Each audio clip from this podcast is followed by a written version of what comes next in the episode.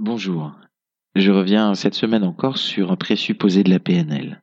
Et pour cette fois, ce sera celui qui dit que derrière tout comportement, il y a une intention positive.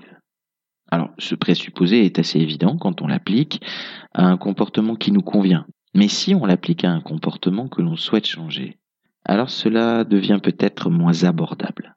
Vous souhaitez par exemple arrêter de fumer, arrêter de grignoter entre les repas, arrêter de rouler vite alors que vous n'avez plus de points sur le permis. Et jusque-là, vous n'y parvenez pas. Malgré tous vos efforts, malgré la conscience que vous avez de l'intérêt pour vous de changer ce comportement que vous jugez néfaste. Alors oui, il n'est pas évident de voir en quoi ces comportements que vous souhaitez changer sont ou seraient positifs pour vous. Pourtant, il y a pour vous dans chacun de ces comportements une intention positive.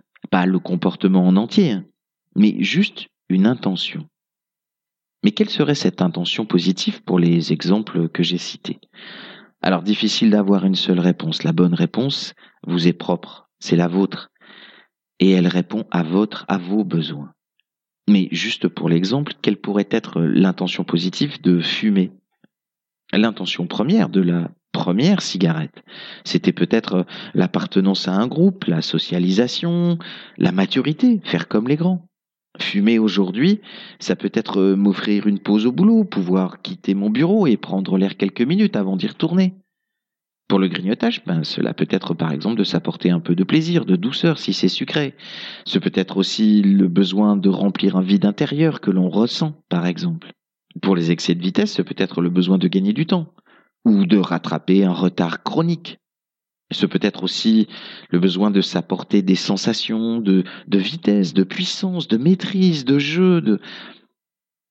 Comme vous le voyez, il n'y a pas qu'une seule réponse. Nous avons chacun la nôtre et c'est la bonne.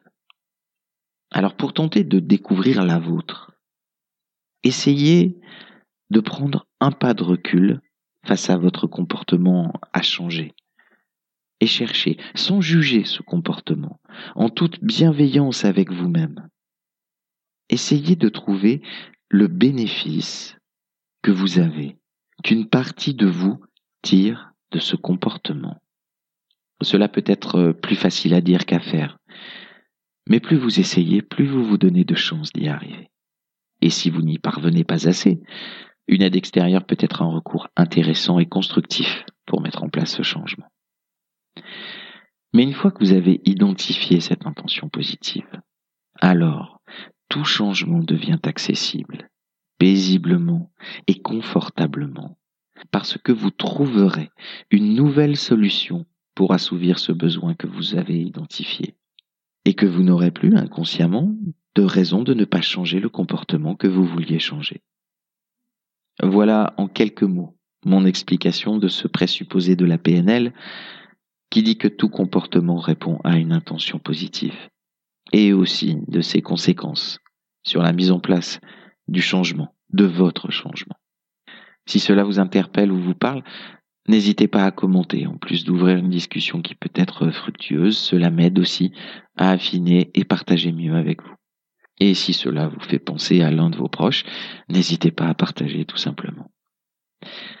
Merci pour votre écoute et je vous souhaite une très belle journée.